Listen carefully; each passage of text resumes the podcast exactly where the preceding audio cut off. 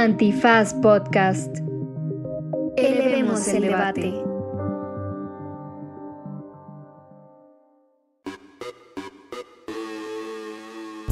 Buenos días, buenas tardes, buenas noches, bonita madrugada o cualquiera que sean los temas densos que estén pasando por su cabeza en este momento, que estén antecediendo a un mejor momento de risa. Nos agarra un fin de semana muy intenso para la preparación de este Derecho Remix y tocamos tres temas coyunturales que no podíamos dejar pasar. Las eh, desclasificaciones de archivos del ejército para el caso Ayotzinapa, la marcha del 28 de septiembre y también su contramarcha eh, provida del fin de semana y lo problemático que fue algunos de los eventos que ahí se suscitaron. Y en exclusiva, y a todo color, en tiempo real, eh, comentamos los hallazgos más relevantes de la investigación conocida como los Pandora Papers. Ni modo, le tocó vivir en un país complicado, así que échese este programa hasta el final porque así va a poder platicar en el próximo cafecito chelita con sus amigas cuando les digan, ¿ya vieron esos corruptos que siguen mandando su dinero al offshore? Ah, pues ya vas a ver de qué se trata, así que Sí. acompáñenos. Yo del que empiece con O, del único dinerito que sé es cuando voy y me deposito saldo en el Oxxo. Me autodeposito. Me autodeposito para tener un poquito. Estuvo muy bueno, sobre todo la segunda parte, con su mucha risa. La primera, como dijo Ixchel, es ineludible porque en este país nos tocó vivir y porque esto es... ¿Derecho? Remix. Divulgación jurídica para quienes saben reír. Con Ixel Cisneros, Miguel Pulido y Andrés Torres Checa. Derecho Remix. Bienvenidas y bienvenidos y bienvenidas a una emisión más de este podcast de divulgación jurídica favorita. Y me acompañan, como siempre, compartiendo los micrófonos, Ixchel Cisneros Soltero. ¿Qué ¿Qué tal? Bueno, ¿Cómo le va? En realidad es Ixchel Lidia Ángela, Lidia Ángela. Cisnero soltero. ¿Cómo no? Y Para al- servirle a usted y al mundo. Al mundo. y Andrés Alfredo Torres Checa. ¿Qué tal? ¿Cómo están? Estoy muy contento. Aunque no es necesario que bien, desarrolle el, el Quiero, argumento. quiero mencionar porque estoy doblemente contento. ¿Puedes cortar eso cuando Uno- termine de decirlo? Sí. Uno porque fue el cumpleaños de Ixchel. ¡Uh! Y ya Miguel me quería cortar, ¿eh? Vean cómo se pone. Fue su cumpleaños, el fin de semana. Felicidades, Ixchel. Es que le arde porque su cumpleaños es en diciembre y ya todo el mundo está de vacaciones. Nunca celebré el cumpleaños. Y para además como tener un fin de semana súper eh, festivo, no solo fue su cumpleaños, sino que también el América le ganó a los Pumas. Pues ni tan festivo, fíjate. Por eso dije que era doblemente festivo para mí, porque estaba feliz por tu cumpleaños y feliz por el triunfo. No, no, no, no coincido con esa segunda parte. Este, No hay condiciones para grabar. sí, no hay, no hay condiciones para grabar y yo creo que los Pumas no tienen condiciones para seguir jugando, la verdad, pero ese es otro tema. Se va a reconstruir la institución con la llegada del doctor Miguel Mejía Barón. Un hombre de fútbol. La verdad es que sí lo es. Pero sí, sí. antes de que esto se convierta en la última palabra y yo me convierta en el ruso Brailovsky. En Álvaro Morales. No, en en- Morales. En eh, André Marín. No, Excel, ¿ruina o descalabro? Eh, les digo que ya estamos convirtiéndonos en eso. No, fue, fue un fin de semana. O sea, teníamos planeado tocar otros temas, pero de repente el fin de semana se vino con, con todo de noticias exclusivas. Entonces, ¿qué les parece si abordamos algunas de esas noticias que han dejado de qué hablar durante estos, durante estos dos días? Me parece. Me parece una gran reconversión de rumbo de este episodio. Y creo que eh, la primera noticia que se da, la primera noticia que se da el, el viernes es esta, esta información que desclasifica eh, el gobierno a petición del presidente Andrés Manuel López Obrador. Porque más así dice el comunicado. Sí. A petición del, presi- del ciudadano presidente Pe- Andrés Manuel López Obrador. Y lo menciono porque no deja de ser problemático esa petición y Exacto. quién la hace sobre una información clasificada eh, respecto al caso Ayotzinapa, información que tenía el ejército. Y entonces les resumo que es una son un- dos intervenciones de mensaje de texto que se hacen eh, en dos momentos, la verdad, críticos. Uno, el mismo 26 de septiembre de 2014, entre un comandante de la Policía Municipal de Guerrero y eh, eh, alguien conocido como el Gil, que es el jefe regional de Guerreros Unidos, uno de estos cárteles que está en Guerrero, donde hacen referencia a, muy probablemente, los estudiantes. Y Otra es una comunicación que se da una semana después entre una persona que se hace llamar el Cholo y otra persona que se llama Ramón, que también es un policía municipal de Tepecuacuilco. Tepecuacuilco, Guerrero. Guerrero, ¡Auch! eh, donde también hacen alusión a lo que podrían ser los 43 estudiantes. Entonces, en la primera comunicación, lo importante es que el Gil le dice al policía, eh, a- al policía de Iguala, policía municipal de Iguala, que eh, pasaron un camión por Pueblo Viejo que se los pase a él, que él los recibe, y que después el policía eh, Ignacio le dice, van 21, eh, ya los voy a soltar, pónganse las pilas. Y luego el Gil le dice, sí, entrégame a todos los detenidos, manda gente suficiente, porque ya van 17 detenidos. O sea, ya hablan de 17 estudiantes. Y en el siguiente, en la, en la otra comunicación, en la del 4 de octubre, eh, el Cholo le dice a Ramón que acaban de encontrar una flosa clandestina, que ya le encontraron al Gil todas sus, sus fosas. Y entonces eh, Ramón le dice que ya te comenté que le pedía en línea a Gil, quieren que, que soltemos aunque sea a 10, como, eh, como estuvieran para calmar el ánimo. Y ahí más o menos son como los, las dos cosas más importantes de esas comunicaciones. Y se dan, esa comunicación, según esta hoja de referencia, la tiene el ejército desde el 5 de octubre de 2014. Entonces, pues, se las dejo al costo. Y esto también es porque una periodista que la pueden encontrar en redes sociales como Anda la Lucha, que es fotoperiodista y también creadora de contenido, este hace una pregunta en la mañanera porque ella hizo la solicitud de información a la Sedena sobre el caso Ayotzinapa y le mandaron este una hoja con puros tachones negros y que además fue también el chiste de toda la semana porque se dejaba, o sea, solo se podían ver tres palabras y todo era después, después, después o algo así. Sí, eran tres palabras que decía después. Entonces, eh, eh, o sea, después de que ella hace, después de que ella hace esa solicitud, eh, le pregunta al presidente, o sea, como cuándo van a dar a conocer la información que tiene el ejército, porque pues justo lo, lo que le estaban dando a ella no servía absolutamente de nada. Y entonces el presidente dice, manotazo en la mesa, liberen esa información, este, para que vean que aquí somos diferentes. Pero pues también tanto el Centro Miguel Agustín Pro como Tlachinolan y Vidulfo Rosales, el abogado de las familias, lo que decían es que esta información que pues, se publica es parte de una investigación y están, eh, es más, Vidulfo dice, declara, nosotros ya la conocíamos, pero no la podemos hacer pública porque es parte de un expediente y ahí se habla de personas que ni siquiera han sido detenidas todavía. Entonces están dando información que puede perjudicar a la investigación del caso Ayotzinapa. Yo creo que esta es la enésima ocasión en este caso que nos demuestra que las filtraciones de información a cuentagotas y por pedazos tienen el propósito de inducir a ciertas conclusiones que no siempre son legítimas. Lo hizo en su momento Murillo Karam, ¿no? Soltando cierta información conforme lo iba teniendo, lo hacía Peña Nieto, etcétera. Y en aquel gobierno, una de las cosas que se trataba de demostrar, o la tesis en la que enfatizaban, era que todo había sucedido en un evento de narcopolítica local, que alcanzaba una estructura de policías municipales, no, no tan pequeñita, porque incluso involucraba por lo menos a seis municipios contiguos, que van desde Cocula, Iguala, hasta otros, eh, y que todo estaba bajo el control de un cártel, de una célula particular de Guerreros Unidos, con el mentado este Cabo Gil que traen y llevan para todos, Todos lados. lados. Y en este momento, una de las cosas que el presidente quiere demostrar cuando instruye ciertas revelaciones que son problemáticas, ya lo decían ustedes, por eh, la afectación que puede tener al sigilo de una investigación, es que su gobierno no tiene nada que ocultar y que las cosas cambiaron y que basta con la voluntad política para remover estructuras tan pesadas, incluso como el propio ejército mexicano.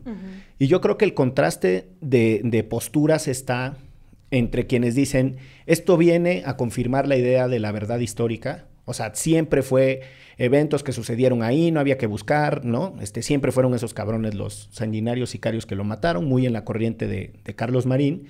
Y la otra tesis que dice, no sabemos los niveles de involucramiento del ejército y sobre todo preocupa su pasividad y sobre todo preocupa su silencio. Porque no es que el ejército no haya dicho cosas sobre el caso, es que dice lo que se le pega a su regalada gana. No dice, nosotros teníamos estas intervenciones telefónicas, nosotros tuvimos acceso a este tipo de información. ¿Cuánta es la información que tiene la inteligencia militar? Que es una de las preguntas que se hace, por ejemplo, Ricardo Rafael, ¿no? Entonces, en, en ese, otra vez, lodazal estamos, por una conducta que desde mi perspectiva es extremadamente irresponsable del presidente, que es decir, revelen ese pedacito de información que son esas conversaciones y no hemos logrado, en el caso de Ayotzinapa, entender la dimensión de la estructura criminal que opera delante de los ojos del ejército.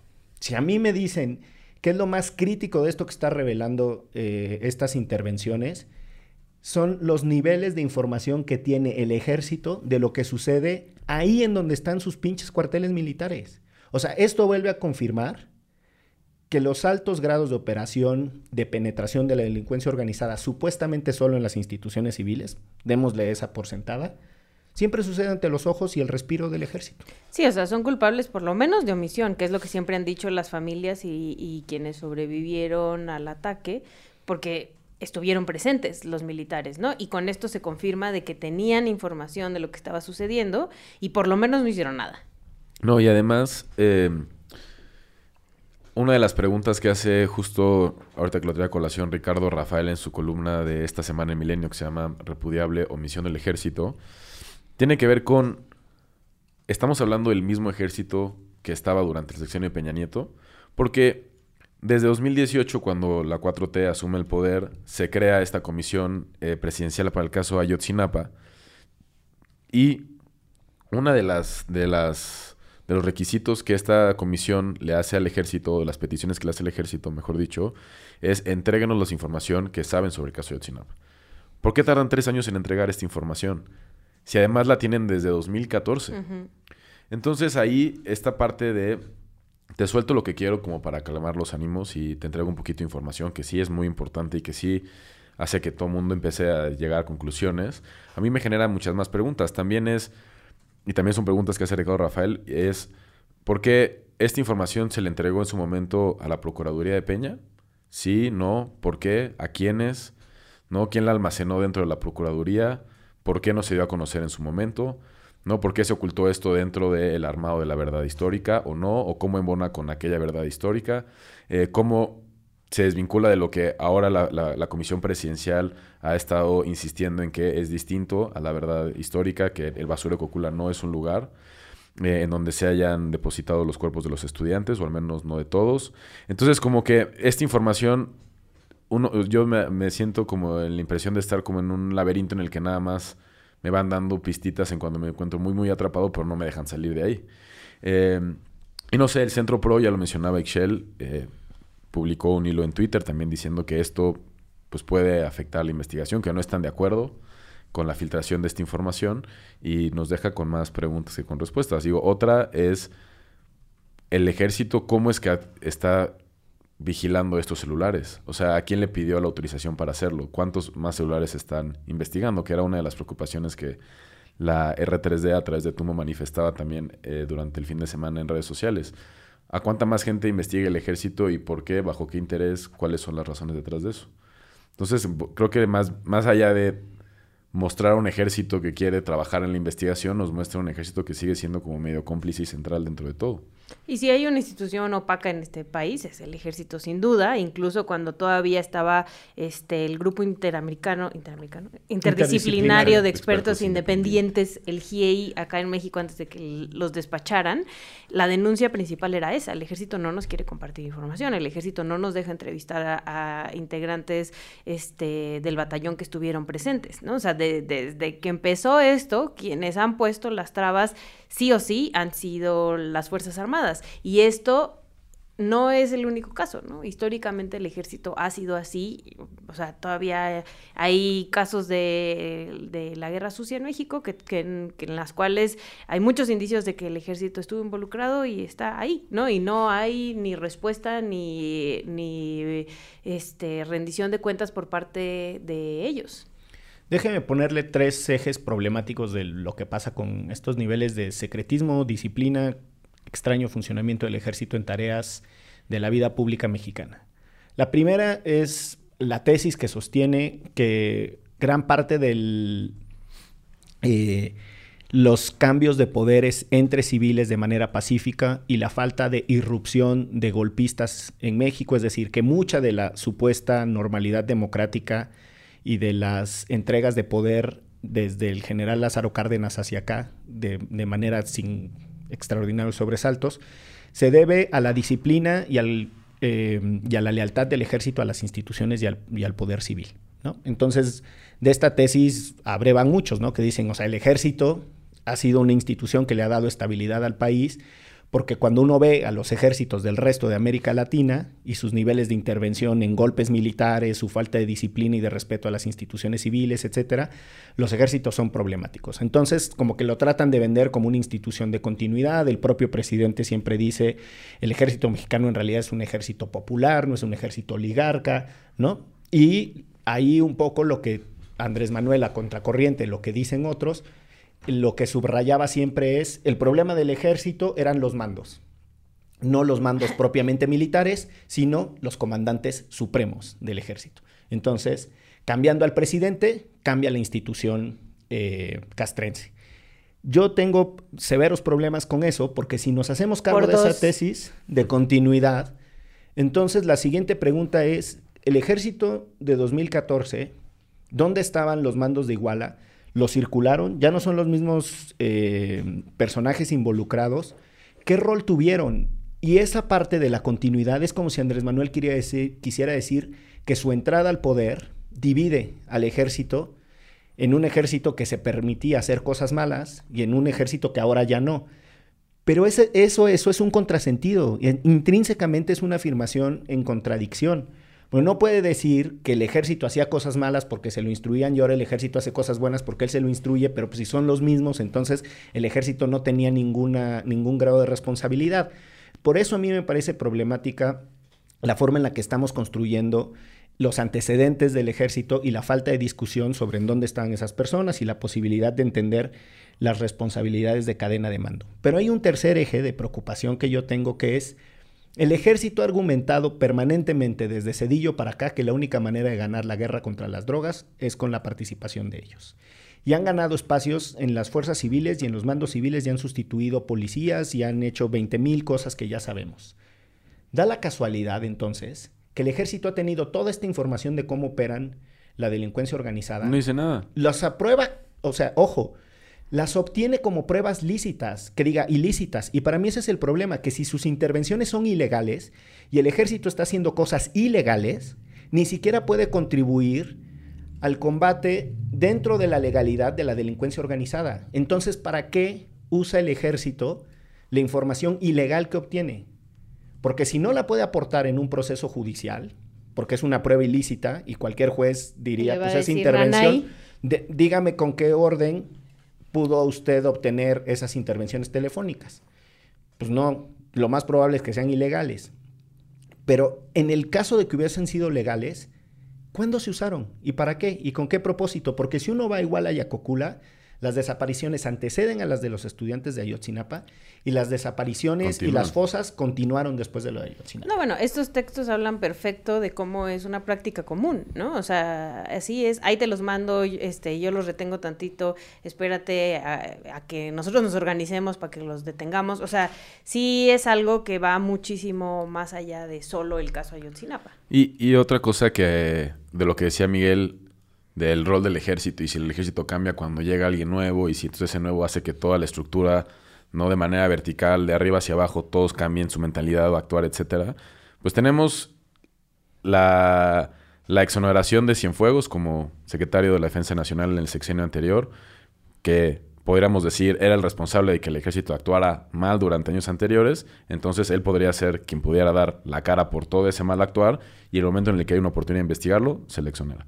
Y no solo eso, quien es hoy secretario de la Defensa Nacional eh, ya había adelantado eh, proceso en meses, meses, hace como 3, 4 meses, que Luis Crescencio Sandoval tuvo conocimiento de la masacre de Allende en 2011 y no dijo nada. Entonces tampoco es como que quienes estén al mando del ejército sean estas figuras impolutas, eh, reflejo de las buenas prácticas y de un actuar ético durante todo el tiempo. Entonces estamos metidos en este momento donde nos hacen creer que el ejército es una institución que actúa de manera correcta, pero que en la práctica está llena de personas que tienen mucha cola que le pisen. No, y es una estructura que está podrida, ¿no? O sea, la verdad es que más allá de quienes la dirijan, ya es una estructura de impunidad y de, o sea, que el crimen organizado está involucrado y que lo lamentable es que el, o sea, las propias Fuerzas Armadas no están dispuestas a modificar esto. No, pues con la cosa de que lo que sucede aquí se resuelve aquí.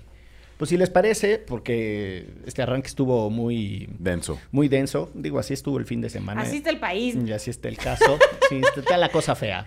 Pero mm, pues tampoco es que esté muy ligero los otros temas para hablar, pero ¿de qué vamos a hablar, Andrés Alfredo? El siguiente tema es que fue el 28 de septiembre. ¿Por qué Woo, Ixchel? Esto no fue guionado, ¿eh? No fue guionado, nos salió del corazón. Porque no solo en México, sino en el mundo se, bueno, llevaron a cabo muchas manifestaciones por la libertad de la mujer a decidir sobre su propio cuerpo o la legalización del aborto.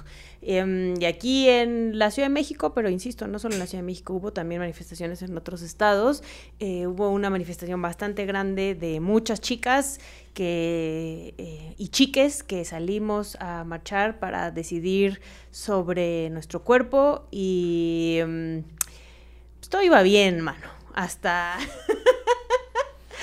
hasta que uno se encuentra siempre con, con, granaderos y granaderas en el Zócalo, lo cual creo que además ya también al gobierno de la Ciudad de México se le salió total y absolutamente de las manos eh, estas, este tipo de manifestaciones y cómo pues o dialogar con ellas o controlar o como le quieran llamar, ya no, no hay este pues sí, no hay un punto de encuentro, honestamente. Y mm, al día siguiente, además, pues, para atizarle más a la hoguera, eh, sale a decir el presidente Andrés Manuel López Obrador que, pues, que estas este, chicas son unas conservadoras y que este, solo quieren atacar a su gobierno y que además el feminismo surgió en México desde hace dos años. Así como usted lo escucha, desde hace dos años. Esa, esa, fue la nueva, ¿no? Porque ya sabíamos que... Que les iba a decir conservadoras. Eso sí. sí. Pero de que tenían dos años. Pero además, ¿qué? O sea, conservadoras con una estructura, porque así se refiere, ¿no? Que quieren, o sea, los que somos conservadores en este país, según el presidente, es porque queremos mantener estructuras antiguas.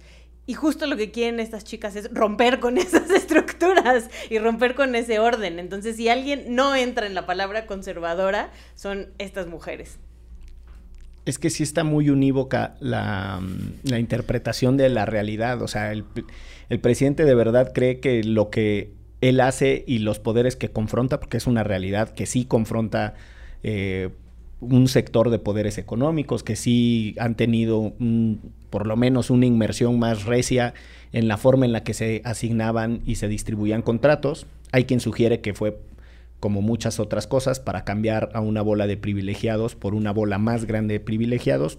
Eso puede discutirse. Por nuevos privilegiados. Puede discutirse, pero el hecho es que sí sacudió a muchos sectores que están acostumbrados a vivir del erario y hacer extraordinarios negocios multimillonarios. O sea, negar que ese choque con un sector de la élite está sucediendo, pues es una tontera. O sea, veamos cuál es el destino hoy de Miguel Alemán Magnani, ¿no? Este... Que por cierto me debe 30 mil pesos del señor. Escríbele una carta. si, no de qué, si, no saben de qué hablamos, vean un par de episodios atrás cuando Miguel habló de la carta que le escribió al blanco y Shell habló de... el fraude de Interjet. Cómo Interjet le debe 30 mil pesos. Continuemos. Y ahí están, este, pues por lo menos esas estructuras sacudidas. Yo de ahí a decir que todo lo que no pase por mi tamiz y mi entendimiento del mundo es conservador, pues ya me parece que es la postura más antiliberal, porque si alguna cosa caracteriza al liberalismo es la posibilidad de entender que hay múltiples interpretaciones del pensamiento y que lo que menos puedes hacer desde una corriente densa del liberalismo es andarle imponiendo a nadie tu pinche forma de pensar. Entonces, digamos que ahí hay una postura bastante singular, es un liberalismo de contentillo el del presidente. Pero dejando eso de lado, la otra cosa que sí me, que sí me preocupa bastante del, del rumbo de la discusión es que se roba los reflectores y no podemos discutir la transformación social que de verdad que le antecede y que le trasciende, las dos cosas. O sea, las interrupciones legales del embarazo y la lucha de las mujeres por la autonomía de su propio cuerpo y el reconocimiento de la diversidad de las personas gestantes como uno de los ejemplos de que no todo el mundo es binario, etcétera, es una cosa global, es una cosa que no necesariamente atraviesa por los mismos valores de la política partidaria y que está sucediendo en este mundo.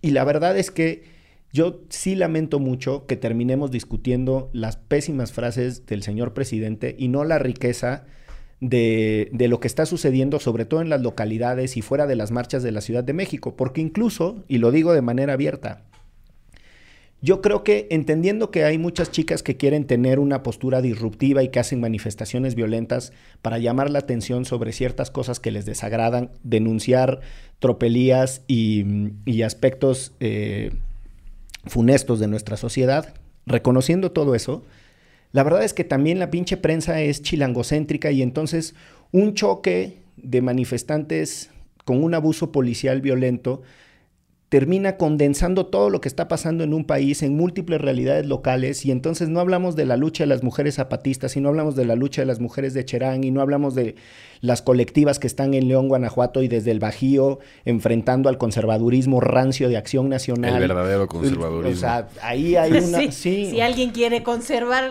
ahí está. Ahí está. Y todas esas cosas que son muy vivas y que están pasando y con una intensidad fascinante la resolución de la COFESE sobre el tema del, eh, del pacto de caballeros y la afectación a los ingresos de las mujeres en el fútbol femenil.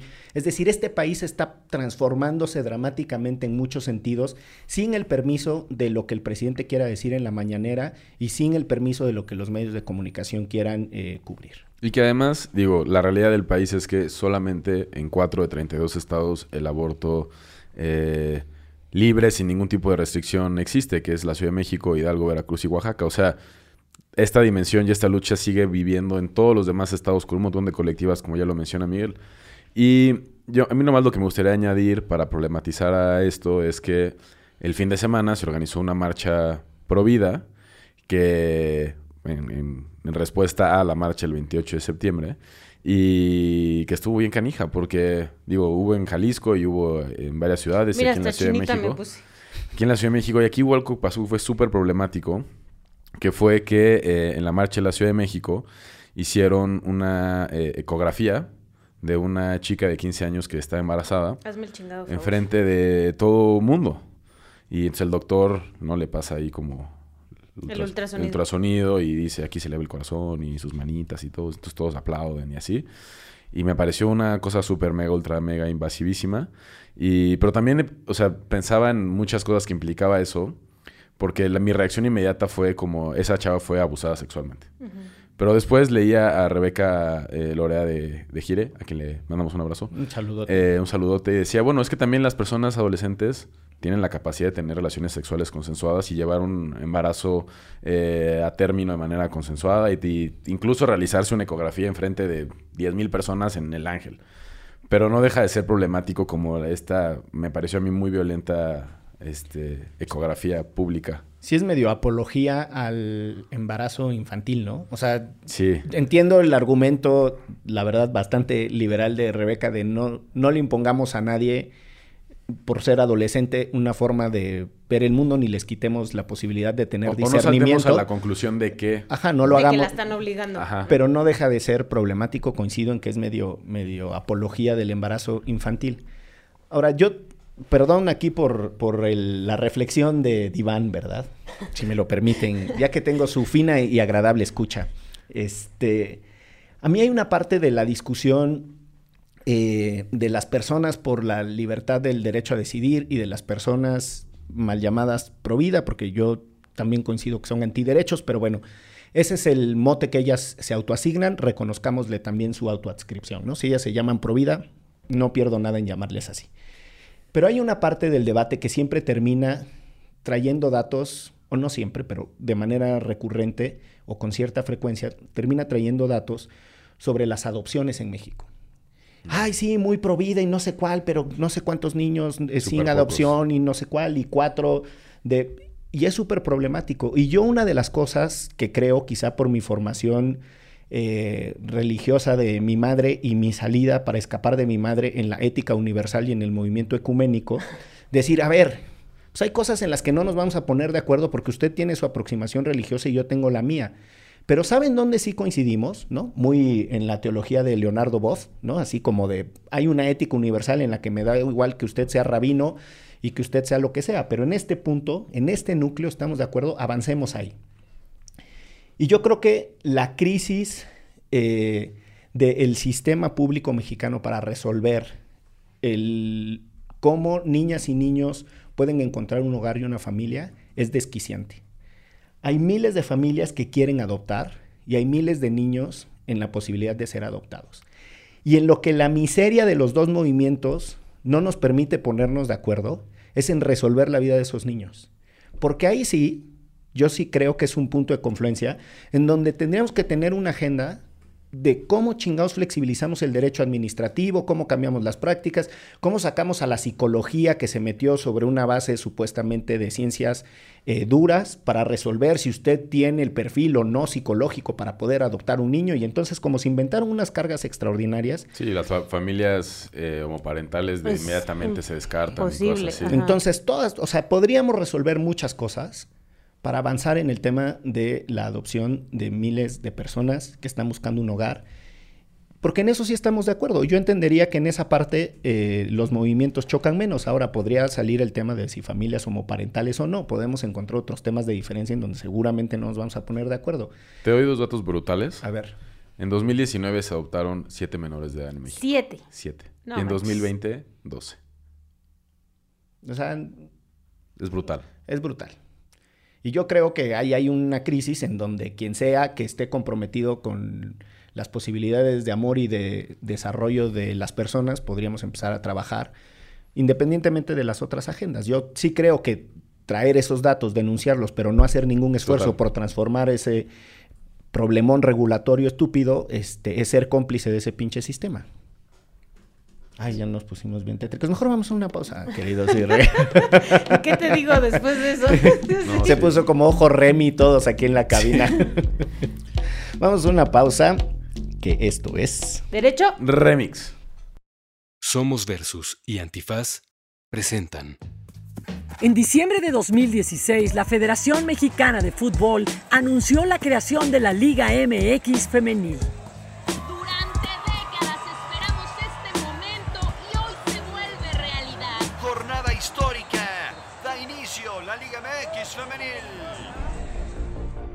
Estos son los testimonios de los inicios de las futbolistas de la Liga MX femenil, de esa primera vez que tuvieron contacto con el fútbol, de su primera visita al estadio. Son los recuerdos que contribuyen a identificar el inicio de un sueño. Ser de las primeras también es como motivar a otras personas a que sigan porque pues esto apenas va empezando.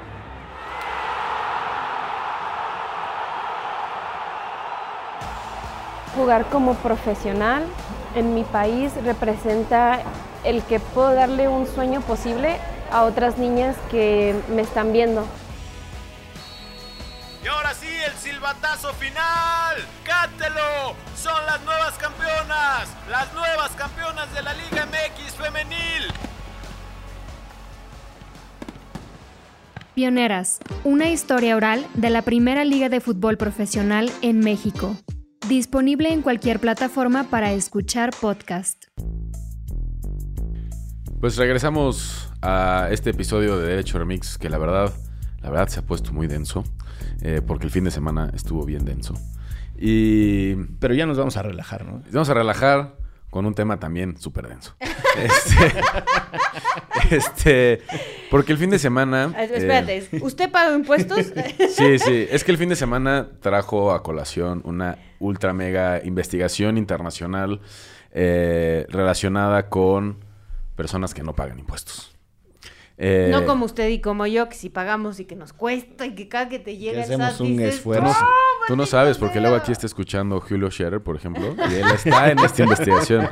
Este, salió una investigación que, que de nuevo, tiene a un chingo de, periodistas en todo el mundo, que coordinó el, el, Consorcio Internacional de Periodistas de Investigación, el ICIJ, y que en México lo lideró Proceso junto con eh, Quinto Elemento Lab Univisión, que se llama ¿Y Los... el país? Eh, sí, pero el país es más como desde España, con colaboración en México, bla, bla, bla. Y se llama los Pandora Papers. ¿Se acuerdan que hace unos años salieron los Panama, Papers? Sí. Y pues hubo otros, los Bahama Papers. Los, pues son los Pandora Papers. Ya, si ya se acabaron las islas, se acabaron los países este, caribeños, ahora va a ser así de que ya la caja de Pandora. Y ha revelado eh, casi 12 millones de documentos confidenciales sacado a la luz la fortuna de eh, algunas personas políticos, empresarios, expresidentes, celebridades o presidentes y presidentas de todo el mundo, incluyendo Elton John. Y aquí en México, eh, varias personas de la política actual. Está el nombre de Julio Scherer. Este que ya hablamos también en un episodio. Es correcto. ¿De quién era? Si lo ¿De quién era? Es el episodio con mi hermano. este, con Jorge Arganis, que es el secretario de Comunicaciones y Transportes el senador Armando Guadiana y, Julia Abdala, la pareja de Manuel Barlet, el, el mandamás de la CFE. Además de personas relacionadas con el sexenio anterior, como Enrique Peña Nieto y otras personas. Y también se acuerdan que en el programa pasado hablábamos de Grupo México. Ah, pues ¿qué creen? Pues también está por ahí Germán, Larrea. También está María Asunción Aramburu Zavala, la mujer más poderosa de México y de varias latitudes, así como el abogado más laureado. este, sí hay, o sea, una clase política y una clase empresarial que... No hay nadie de los de Casa Criatura que creo que no nos alcanza, Marito, para estar en estas no, listas. Está la garnacha. garnacha Paper. Garnacha Paper. No, bueno, y lo que, lo que revelan los, los Pandora Papers eh, es la creación de sociedades offshore, se le llaman, en países como Panamá, las Islas Vírgenes Británicas o las Bahamas. El del ITAM nos va a explicar qué son las sociedades offshore. No, se lo voy a dejar a Miguel. este, eh, que son maneras de eh, ir a estos lugares que se llaman como paraísos fiscales y tener regímenes tributarios más laxos, pero además, que esto es importante para estos, eh, esta investigación, acuerdos de confidencialidad sobre las personas que llevan su dinero a esos lugares. Exactamente. O sea, el mundo globalizado como lo conocemos eh, tiene una de las características, o una de las características que tiene, para utilizar el fraseo adecuado, es que eh, ha generado muchas formas de cooperación y de interacción entre los gobiernos. Entre muchas de esas formas de cooperación y de interacción, evidentemente, están las que buscan que la riqueza que se genere en un país no termine gastándose de manera libre y excesiva en otro. Entonces a todos los países les interesa más o menos tener una base de intercambio de información sobre los impuestos de manera positiva, tratados de doble tributación, etcétera, pero hay muchos acuerdos de cooperación de información fiscal.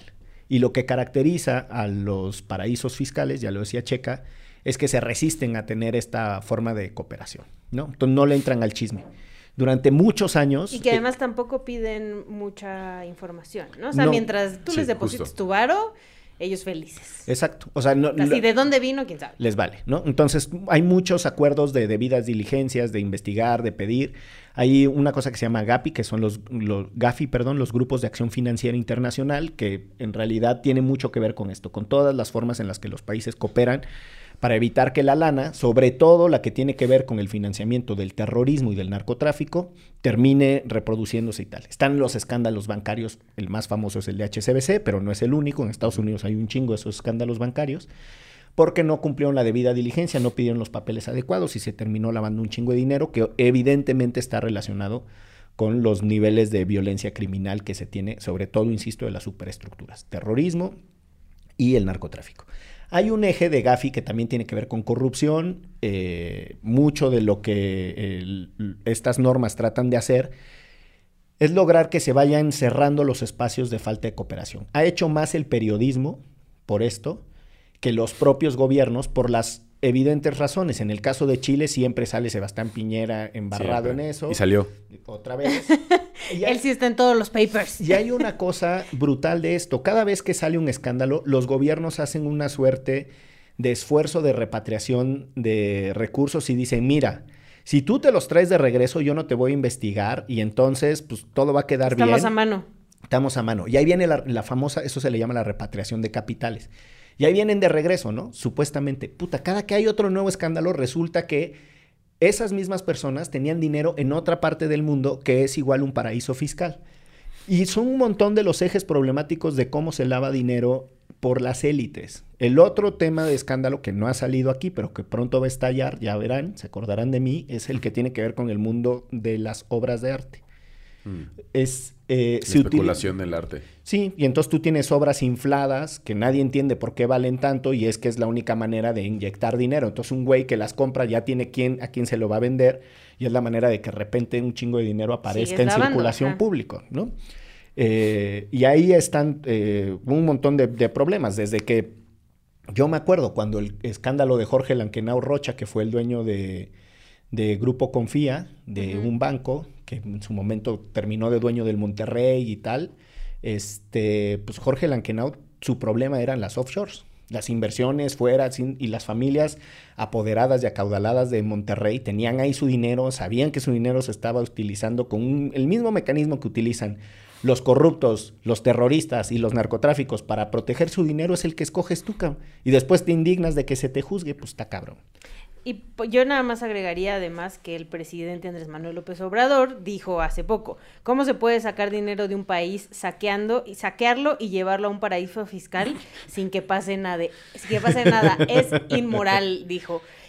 Eh, Estoy de pues habría acuerdo. que totalmente de acuerdo, habría que preguntarle a Julio Pero- Scherer qué opina, ¿no? Pero ya cómo- salió a decir, ahora que estallaron los nombres, que hay 3.000 personajes mencionados mexicanos en los escándalos y que la prensa conservadora solo menciona a los cuatro relacionados con su gobierno, entre ellos Julio Scherer. Y es como, señor presidente, el que anda diciendo esas mamadas de que es inmoral y no sé cuál y bla, bla, y que ya cambiaron, es usted, pues se le está juzgando con el estándar que usted pone. No, pero además, creo que eh, una parte que es central en esta conversación es la ilegalidad o no de hacer esas sociedades. Ilegales no son. Y eso es un problema. O sea, porque cualquiera, cualquier cínico te puede decir, pues es mi dinero, yo hago lo que quiera y me voy a ir a las Islas Vírgenes y no voy a tener que pagar un centavo de impuestos y hazle como quieras, no estoy haciendo nada ilegal.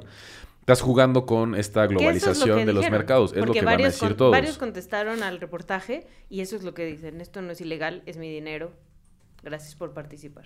Sí, y no quiero sonar a Lorenzo Meyer hoy con Aristegui ni a López Obrador decir es que esto es inmoral, pero sí, sí, sí no deja de ser problemático como personas que toda su vida se han dedicado a una carrera pública, ¿no? Como puede ser, no sé, el caso de Bartlett o el caso de algunos de los señalados eh, que están en, de, de otros, del PRI, La Bastida o etcétera, el exgobernador de Coahuila, tengan esa cantidad de dinero.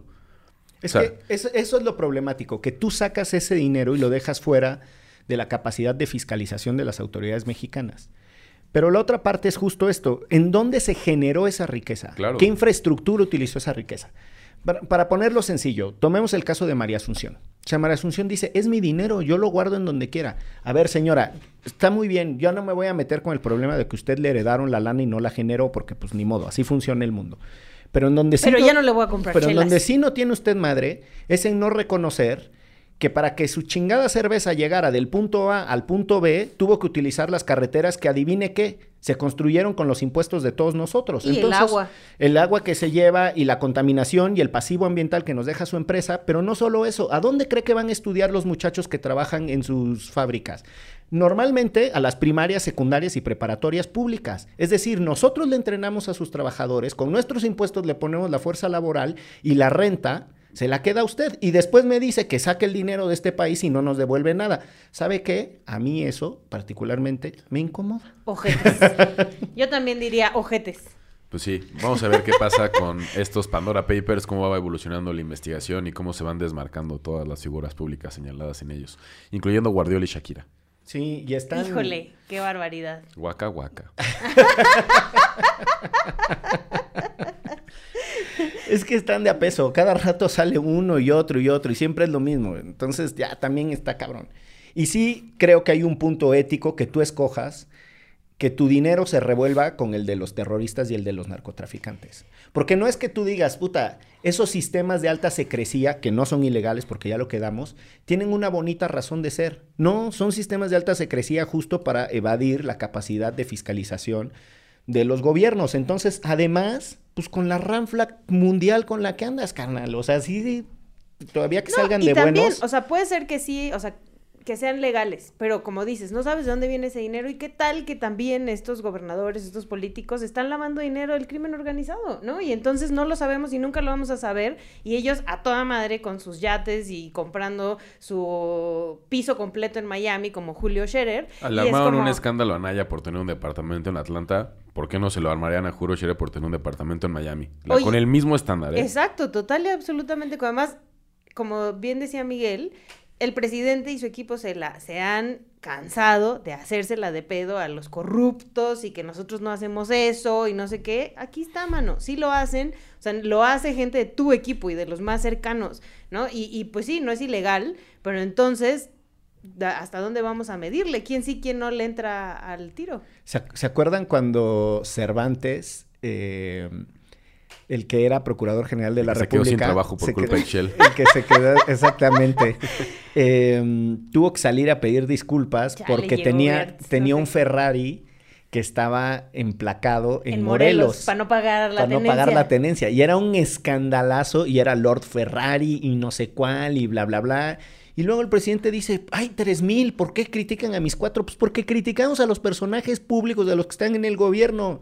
Los otros, dos, es más, y a los otros 2.996 también, también. ¿qué Pero le además pasa? en la nota también vienen los otros, ¿no? O sea, no es como que no vengan, y es más, el quinto elemento, si se meten a ver el reportaje, tiene un, y los que faltan, ¿no? Y trae todavía unos perfiles, este, unos perfiles que todavía no están, y de cuándo los van a publicar, entonces agárrate. Sí, esta investigación apenas se desclasificó el fin de semana. Nosotros estamos dándola a conocer en vivo y en directo y a todo color, este, en versión HD para sus audífonos. Y, y estaremos sab sabiendo qué pasa con esta investigación conforme vayan avanzando las semanas y los meses. Sigan a proceso, sigan a Quinto Elemento, sigan al país y ahí conoceremos. Sí, yo estaba pensando en mandarle una carta a los gobiernos de los paraísos fiscales para que ya paren. Yo a ver si así, si así, yo creo que así cambia. Si lograste cambiar a HCBC, yo creo que sí logras cambiar a las Bahamas. Quienes no sepan, les he de decir que mi carta a HCBC fue más efectiva que la queja de la Conducef. Me contestaron del banco diciendo, mugroso, es la última vez que te permitimos esto y me reembolsaron. Ya te reembolsaron, qué felicidad. Le voy a mandar una carta a, al, al alemán Magnani, a ver si me reembolsa mi dinero al bote. Se va a hacer, se va a prender el calentador con ella, el alemán Magnani. Oiga, oiga, amigo, ¿no le andan sobrando 30 mil pesitos que me debe? No, ahorita anda escaso de flujo. No, como dijo Cedillo alguna vez, no traigo cash. ¿Les parece si nos vamos a la recomendiza? Me parece. Pues arránquense, muchachos. Pues yo les recomiendo que vean el golazo de Richard ah, Sánchez, el partido de ayer. Uno te abre el corazón y los micrófonos sales no, con le, esa vulgaridad. La verdad es que sí fue un golazo. Fue un golazo. No, sí, les pero... recomiendo una serie que me aventé el fin de semana, Palomera, que se llama El Juego de Calamar, que seguramente ya la vieron. Yo no, pero mucha mucho. gente porque ha estado en trending topic. Ha estado trending topic, está divertida y palomera y está bien hecha. Está en Netflix, El Juego del Calamar. Y ya es la serie más vista producida por Netflix. Órale. Uh -huh. ¿Sí? Sí. También va a salir ya este Rebelde, ¿no? En sí, Netflix. Sí, sí, Y no, le... nunca, nunca la vi. ¿Qué le dijo? No, un... bueno, no habías nacido, creo, chico. ¿Rebelde? ¿sí? No, claro, es la de mi generación. ¿Cómo no? No creo que tengas la edad de Poncho Herrera. No, ¿sí? pero Ellos son más grandes. No, pero pues todo el mundo en la eh, secundaria veía para sí a Mia Colucci y a todas esas personas, pero yo nunca Esa fui se la sabe, fíjate. Sí. ¿Qué, qué le dijo un sapo a un conejito? Y soy reverde. No, no, este sí estuvo muy malo, muy. Que solo él se rió. Va- vamos cerrando con tu recomendación, Ixchel. Yo, miren, después de un fin de semana muy festivo que los Pumas vinieron a quitarle un poco el sabor de festividad. No les gusta. Este, no, no nos gustó. Eh, les voy a recomendar una playlist que tengo yo en, en mi perfil de Spotify que se llama Dolor, pero específicamente una canción de los cadetes de Linares que se llama No hay novedad, porque la traigo en la cabeza y no me da, me da vueltas y vueltas y vueltas desde el sábado con una chelita y una carnita asada. Síganme, síganme en Spotify, está buena. No Ahí les van- faltará buena música. no les faltará buena música y esa específicamente es de la pura felicidad norteña. Hay una versión de eh, El Gran Silencio de esa misma. No. No te preocupes por mí. Aquí todo sigue igual. Como cuando estabas tú. Miguel, ¿algún chiste que nos quieras recomendar? no, Además del no, chiste del sapito. busque- ¿De dónde aprendes chistes? Busca. De chiquito tuve esa facilidad. Busquen eh, ya de una vez las nieves de enero de Chalino y su versión con el maestro Cornelio Reina, grandes íconos, intérpretes de la música norteña de este país. Yo les recomiendo la serie O Mecanismo, que también está en Netflix, Ah, sí. sobre pues todo este asunto del lavado de dinero en, Brasil. en Brasil y eh, eh, digo es medio contradictorio porque el gran juez inspirador de las causas eh, brasileñas eh, terminó trabajando en el gobierno de Jair Bolsonaro eh, y entonces pues se puso fea la cosa, pero bueno. Al margen de eso, vean O Mecanismo y sigan escuchando Derecho Remix. Si usted nos escucha en Apple Podcast, déjenos cinco estrellitas, cuatro estrellitas, las que quiera. Incluso déjenos una estrellita y miéntenos la madre, pero coméntenos, porque eso nos ayuda a que más personas nos escuchen. Ojalá y no nos deje una, la verdad.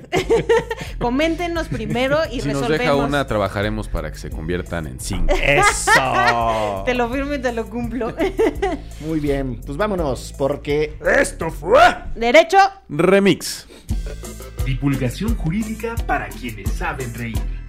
Con Ixel Cisneros, Miguel Pulido y Andrés Torres Checa. Derecho Remix.